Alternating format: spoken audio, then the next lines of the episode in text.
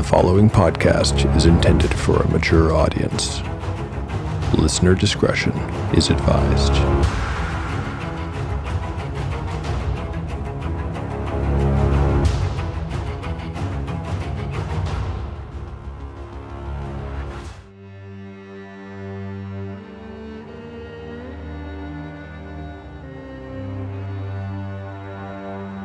Welcome back to Tale of the Manticore. Like the creature from which it takes its name, Tale of the Manticore is a mashup, a crossbreeding between two different species of storytelling. Here you will find the unpredictability of old school RPG paper and dice games, with the storycraft of a dark fantasy novel. No character is sacred, and no character will be spared if the dice decide their fate is at hand. The dice determine all. According to lore, the tail of a manticore is barbed with cruel iron spikes. There will be much pain in the days ahead.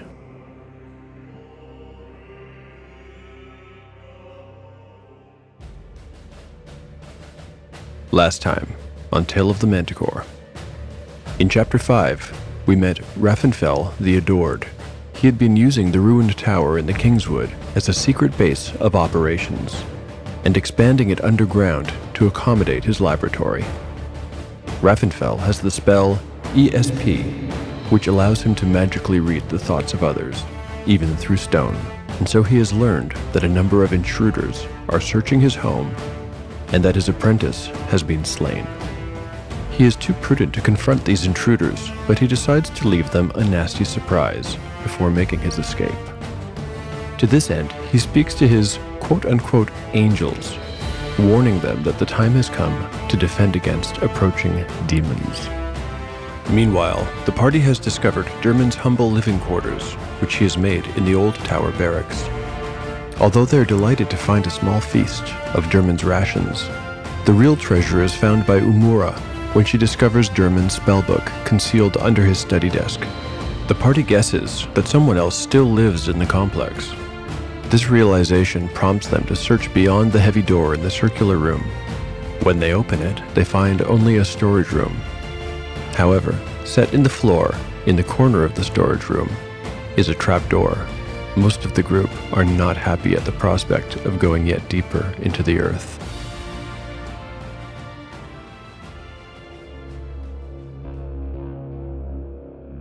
Chapter 6 Part 1 Day 2 Evening Status Soli 4 out of 9 hit points. Kagan sitting out this episode as he recuperates in Derman's room. Umura 3 out of 5 hit points. Gyrios 6 out of 7 hit points. Eridine 4 out of 4 hit points. Umura has memorized Shield. Gyrios was a brave man and did not usually have too much trouble mastering his apprehensions. He had given up his entire way of life in Camranth. He had left his home and his country, perhaps never to return. He had walked endless roads, often alone, often at night, to spread the word of Mazagar. The word was not always met with an open heart and mind. Frequently, the truth drew hostility, and so for Gyrios, danger was a constant companion, as was fear. But somehow, he could not shake the feeling that this simple trapdoor felt like death. Master Soli, He said, might I have one of your coins? A gold one. I promise to return it in time. Of course, Replied Soli, fishing for a coin in the pouch. there are no more mine than yours. You can carry the whole pouch if you want to. Just the one coin will do. Thank you. Gyrios accepted the coin and polished it with his thumb. He sighed and relaxed visibly. Presently, he pressed the coin to his forehead and spoke the following Camranthian prayer Almighty Mazagar, giver of the sun, we mere mortals pray in your sight. We glory in your sight, as we are born from darkness to the light, and we shall join you when prayers are done. Return into the darkness and the earth. Descend into darkness and earth. We praise you from the first day of our birth. There was a moment of awkward silence while the party members groped for something to say. That was beautiful. Said Eridine. Was that a prayer for the birth of a child? It's a burial rite, replied the priest. Though I agree, it is beautiful, and somehow it seemed appropriate. I'd never thought of it as literal before. Listen, said Umura, apparently sharing their apprehension. Perhaps we do not need to go any further. We have a few coins, a few weapons. We could escape this evil forest and find an inn, a town. Kaken is badly injured and needs more care than we can give him here. If there's anyone else down there, she pointed to the trap door with a slender finger. He can stay there and rot. What do we care? We can push that heavy trunk on top of this door and just go. I'm not sure I can leave, said Soli, slowly, looking suddenly very gray. His eyes had a haunted look. Yes, you can, replied Umura. We just turn around and go. It's as simple as that. If there's another person here in the business of buying people, as has been done to us, can we really permit him to carry on? asked Gyrios rhetorically. Not for the first time, Gyrios' insights forced everyone to reflect. Just then, from somewhere deep, deep underground, came a terrible sound. It started low, but it rose until it broke. Even from so far away, for so it sounded, there was no mistaking the sound of someone in pain. I definitely can't leave, said Soli. He looked absolutely miserable. All right, all right, you, we, we'll go down. We'll we'll go down there. Nobody moved. Oh, you humans are an odd bunch, said Soli, shaking his head and snapping out of whatever mood had possessed him. It's just a tunnel for the love of gold. The dwarf now looked more like his old self. He walked over to the trapdoor. Step aside, priest. You don't think a dwarf is going to let a human be the first down a hole, do you? The dwarf squatted and took the ring in his small hands. He grunted and lifted it straight up. It groaned ominously and revealed a yawning black pit beneath. As Umura brought the lamp forward, they could see an ancient looking wooden stairway descending into the blackness. The odd smell they had noticed before was present here too. It had a medicine like quality and stung the nose. Although the odor was stronger here, its nature still eluded them. Soli was already on the staircase. It groaned under his weight. He turned back to share some advice. Maybe we better go one at a time. One by one, they followed him down. The square room at the bottom was constructed of unfinished, hard packed earth. Its only features were the shelves built into each wall from floor to ceiling. The shelves were mostly bare and dust laden, although it appeared one section was still in use. There was a small basket of wild radishes and another of turnips. A few loose carrots were lined up neatly beside one of the baskets. The ceiling was supported by unfinished logs. Rusty iron hooks had been driven into them at regular intervals, and most, like the shelves, were bare. However, a few had drying sprigs of herbs, roots, or mushroom caps hanging from them. To Umura's dismay, though not to her surprise, there was another passage leading out of the room. Steps dug directly into the earth, went down sharply, and then curved out of sight. She took a deep breath. They were all listening to see if the cry would return, although they were afraid to hear it again. Instead of a moan, they heard a different sound. Was that? began Gyrios. Chains, replied Eridine flatly. There's something down there, whispered Umura. Her hands had begun to shake of their own accord. Noticing this, Gyrios put a soothing hand on her shoulder. Courage, mage. Soli moved toward the opening, but before stepping into the narrow passage, he stopped, as if having noticed something. He ran his hands over the walls. This tunnel was made recently. Very recently. Probably in the last year. Just look at the color of the earth on this side, and then over here. It looks the same to me, Eridine whispered back. It seemed everyone had unanimously decided to start speaking more quietly. It does? I can never tell when you humans are kidding. Give me a moment. I'm going to see if it's trapped.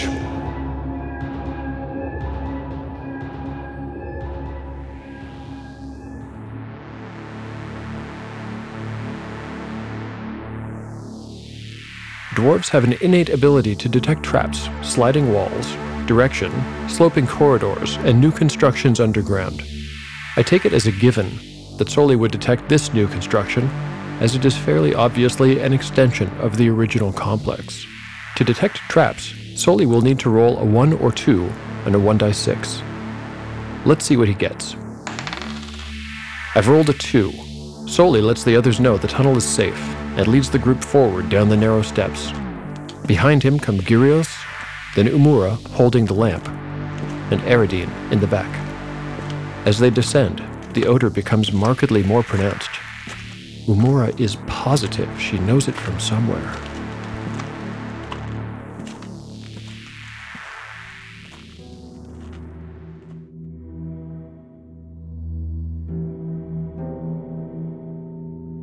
Dramatis Personae. Umura.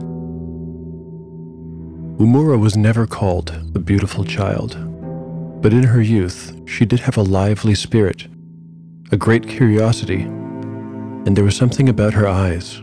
Her eyes shone with intelligence. Today she was wearing a plain black dress, and her hair was tied with black ribbons. All of her other dresses were of lively colors blue, yellow, and pink. She had as many dresses as there were days in a week, but this dress was her only black one, and she knew instinctively that on the days she was made to wear it, something serious must be happening with the grown ups. A fat finger wagged in her face. And you will not play outside today, Umura. Pay attention. You will not get a single speck of dust on this dress, understood? Yes, Governess Nogana, said Umura. Then, as she'd been instructed always to do, she repeated her instructions. I shall get not one speck on my dress. This answer seemed to dissatisfy the governess. It was the answer Umura was required to give, of that she was certain. Yet, the woman looked somehow distressed, You had better not, young lady. she said, and straightened her back with a grimace. You will be at the chapel in one hour. Do not be late. I warn you. Yes, governess. One hour. I am not to be late. Umura kept her head bowed until the woman had turned and waddled off. Then she stuck out her tongue and made a face. Miserable old bat, thought Umura. Nothing better to do than pick on children. Umura was 12 years old. She had yet to have her first lesson with the sages, yet to earn her first tattoo. She was a part of the wealthy Anaxon family, a pedigree that brought with it a great deal of prestige, but also expectation. Her family owned several estates. This one was just outside the great city of Chahal. It was a beautiful castle, and with 15 bedrooms, to a little girl, it was enormous. But Umura knew every inch of it. Of course, there were some places she was not permitted to play, others she was not permitted to enter at all.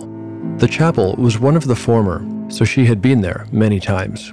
It was a lovely place to spend an afternoon, attending prayers to the goddess.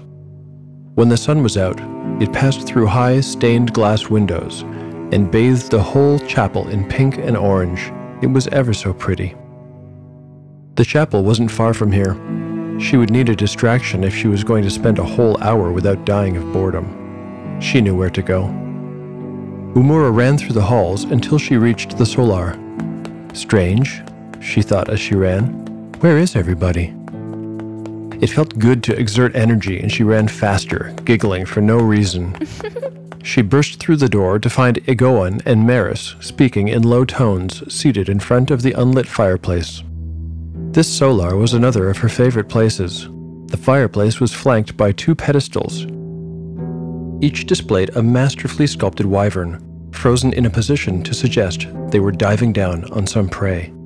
Egoan, tall and fair, was her eldest cousin. He was 17 years old and practically an adult. He seemed very unhappy about something. Dark haired Maris was Egoin's younger brother. They were her second cousins on her mother's side. At 14, Maris was still very much a boy.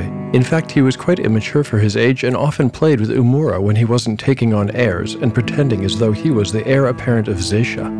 I just think I should have been invited, insisted Egoin to the other boy. That's all. Do they still take me for a boy? He pulled back his sleeve to reveal three tattoos and displayed them as a kind of proof of his elder status. Then what are these? Well, they did say immediate family only. I suppose we don't qualify. Maris finally addressed Umura's presence. Not now. Can't you see we're talking? Umura ignored the question. Governess says you were to include me in your conversation, she lied. That's more than a little far fetched, even for you, little cuz, said Maris, already looking fed up. Go play by yourself. No, said Umura. For some reason, she made up her mind then and there to win this argument. Maybe it was the smug look on Maris's face. Well, dearest cuz, if you really want in on our conversation, he began. If you really feel the need for honesty at this time. Maris, no, said Egoin. I do, insisted Umura. Then it's my duty to tell you. Last night, your grandfather died in his bed. They found him this morning. His sheets were covered with his own filth and piss. Umura was stunned. She had no words and instead broke out into hot tears. Maris, you know you can be a real bastard sometimes, said Egoin. That was nasty, even for you. Umura, calm down. But Umura did not calm down. Something welled up inside her. How could it be true? She had spoken to her grandfather last night and he had kissed her on her forehead and told her he loved her. But Governess Nogana's face, the empty halls, this private conversation. Umura could do sums. She'd known that something was wrong, and this was it. She ran back into the hall and took the first turn that came along, then another, and then another. As long as she kept running, she wouldn't have to think about it. She didn't intend for her feet to take her there, but she ended up racing toward the chapel, where she found every adult in the castle present and dressed in black. She charged up to the group and started pushing through the crowd, letting her tears fall as she went. She had to get inside. She had to see his face. She didn't even know why. Her entire field of vision was filled with a forest of black robes.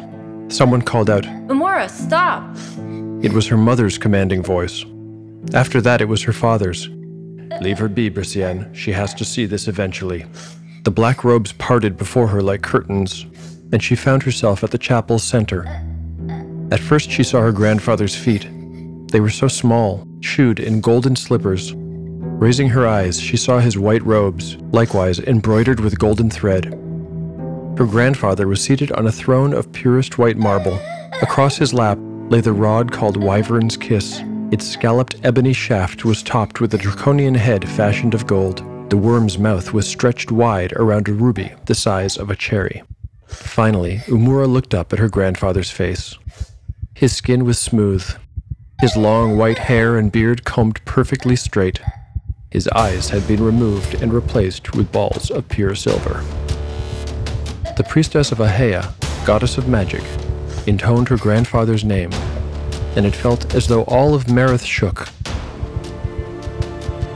Hiron Anexon, fifth of your name, Archmagus. May your spirit watch over this house for eternity. To Umura, he was terrifying and beautiful. She drew closer and closer, and that was when the smell hit her.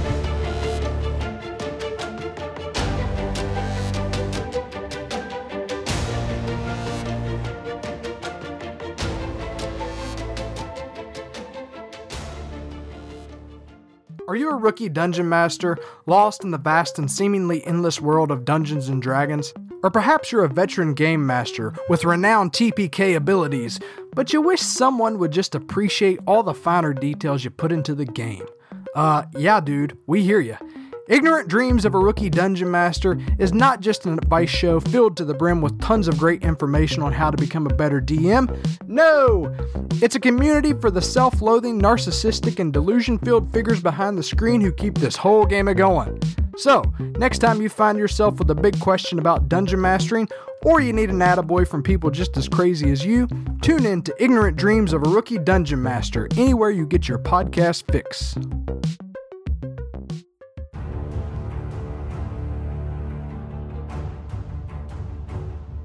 Chapter 6, Part 2, Day 2, Evening. Status Soli, 4 out of 9 hit points. Umura, 3 out of 5 hit points. Gyrios, 6 out of 7 hit points. Eridine, 4 out of 4 hit points. Spells available. Umura has memorized Shield. By the time they reached the bottom of the narrow stairway, the strange odor had become much more pronounced. In fact, it seemed to get stronger with every step. Umura finally recognized it. I know this smell, she whispered. It's embalming agent. By Mazagar, I think you may be right, Gyrios whispered back. It's made from pine resin, if I'm not mistaken. Yes, Umura confirmed. And oil. Eridine had her hand over her mouth, and Soli was making a face. I don't like it. He declared. I'm afraid to know what might be the cause of this smell, considering how strong it is. Gyrios conceded. Umura was frightened too, but since remembering her grandfather's face, she felt an inner strength growing inside her. Hiron Anuxon's spirit was watching over her. She believed that thoroughly. From somewhere in the distance, once again, came the sound of moaning. Give me strength, she whispered, a prayer to her guardian spirit. You're beginning to sound like him, said Soli, hooking his thumb over his shoulder in Gyrios' direction. There's something at the end of the tunnel, whispered Eridine. Ahead of them, the passage opened into a room. They crept closer, moving in single file, with the light held high. Little by little, the details came into view. It was made of packed earth, with ceilings supported by unfinished logs as they'd seen in the root cellar. It was roughly rectangular, and there was a single exit, a door, set in the far corner in a heavy wooden frame that connected to the rafters. The room was a disaster. Broken glass littered the entire floor, which also seemed covered in a layer of grayish muck. A pair of cauldrons had been overturned in one corner where a rude chimney had been built into the wall. A long table had been flipped on its side, and one of the legs had been snapped off. Wet papers lay in drifts in the muck, as did various sacks, jars, files, and loose mounds of unidentifiable compounds. I think this was some kind of laboratory, said Umura. A grim wailing and a rattle of chains came from behind the door in answer. Whatever was making that sound, it wasn't far away. Umura bent down to examine some items on the floor. There's no time for that, insisted Soli, no longer whispering. Come on. I'm not sure it's safe to step in. Umura's sentence trailed off. The dwarf, barefoot as they all were, walked straight across the floor, heedless of the broken glass. Now I wish I'd taken that dead man's boots, complained Gyrios as he followed the dwarf, stepping carefully. Umura would have preferred to spend several hours going over the contents of this room, but she knew the dwarf was right, and a more pressing matter was at hand. She grabbed a handful of the driest looking papers, as well as a pair of intact vials containing some gray liquid, and stuffed it all in her shoulder bag. Wait up, Soli, I'm coming. Soli did not wait and was already at the door. It had no lock, and the dwarf wasted no time with precautions. He pulled it open and stepped through. The others followed as hastily as they dared. When Umura brought the lamp into the hall, she saw that the room opened into another tunnel. This one was longer than the last. Up and to the left was an opening, but straight ahead, some 50 or 60 feet, was the obvious source of the cries they'd been hearing. Soli was already jogging down the passage, apparently with no mind to what the others were doing. Mulgi? They heard him call. Mulgi, is it you? Mul. When they caught up to the dwarf, he stood as still as a statue. Something at the end of the tunnel was moving, but something about it looked wrong. Umura wasn't sure what it was. She lifted the lantern and strained to see. Advancing toward them were three figures. They moved with unnatural, jerking motions, as if they were marionettes controlled by some puppeteer who had not quite gotten the hang of his art. The forms were human, possibly. One seemed a man, one a woman, and one a young boy. All three were stark naked, filthy, with long, matted hair and long, yellow fingernails. This was where their humanity ended, for their skin was a mottled gray color. Even in the poor light of the lamp, Umura could see that it was not simply grime, but their actual pigmentation. Their eyes were the worst of all. There were no irises, no whites, just black holes in their skull like faces. Two of the creatures dragged mining implements behind them, and the companions stood in stunned terror as they raised their faces and howled. Umura could see that Gyrios' hand was shaking the way her grandfather's used to. The priest raised his gold coin in the air. Go back to your graves, he commanded. Nothing happened. The creatures still advanced. Gyrios steadied himself and tried again. Creatures of undeath shall burn in the eternal light of Mazagar. The terrible things, whatever they were, reared back and charged.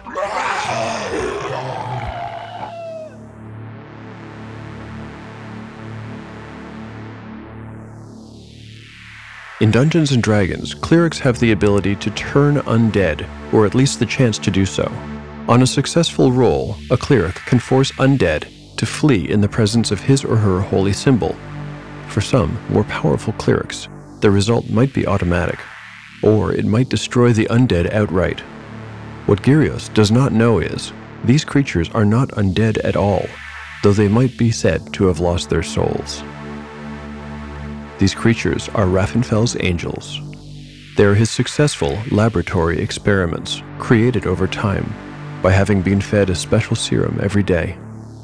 Each dose of the serum reduces the drinker's intelligence and wisdom scores by one point permanently. When any person's intelligence and wisdom are reduced to three in this way, they become an angel and are completely susceptible to Raffenfell's suggestions.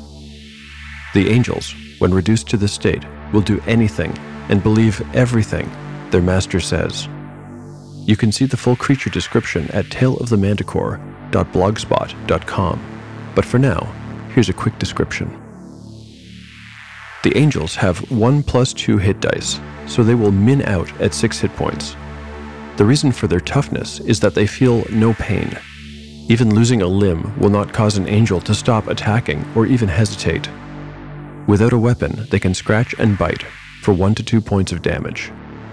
Their armor class is 9. Being technically still alive, they cannot be turned, and they never check morale. They are extremely susceptible to charm, sleep, and other mind influencing spells, and always save at a disadvantage against these. The three angels facing the party right now have the following stats. I've rolled a 4, a 2, and an 8 on 3d8. So two of the angels will min out at 6 hit points, while the largest of the group has the maximum 10 hit points. I'm sure he will not go down easily. The young angel must fight with teeth and nails, but the woman is armed with a shovel, and the man carries a pick. These tools can each inflict 1 to 4 points of damage in combat. To complicate matters, the hall here is very narrow, and so the fighting will need to happen one on one.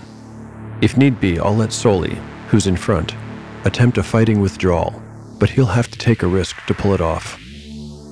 As the angels have no sense of strategy, they'll all charge the party at the same time. I'll roll a die 6 to see which one gets there first. On a 1 or a 2, the child will attack first. On a 3 or a 4, the woman. If the party is unlucky enough to roll a 5 or 6, they'll have to deal with the toughest of the lot first. Here's the roll. It's a 5. The biggest one has pushed his way to the front. Say a little prayer to Mazagar for the party this isn't going to be pretty.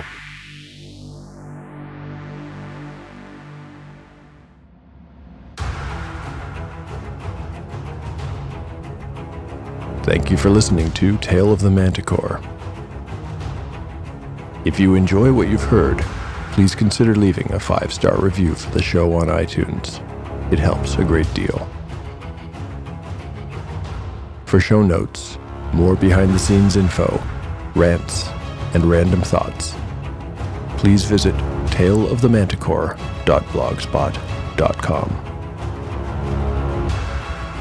Our story continues in the next chapter of Tale of the Manticore, the story where chaos rolls.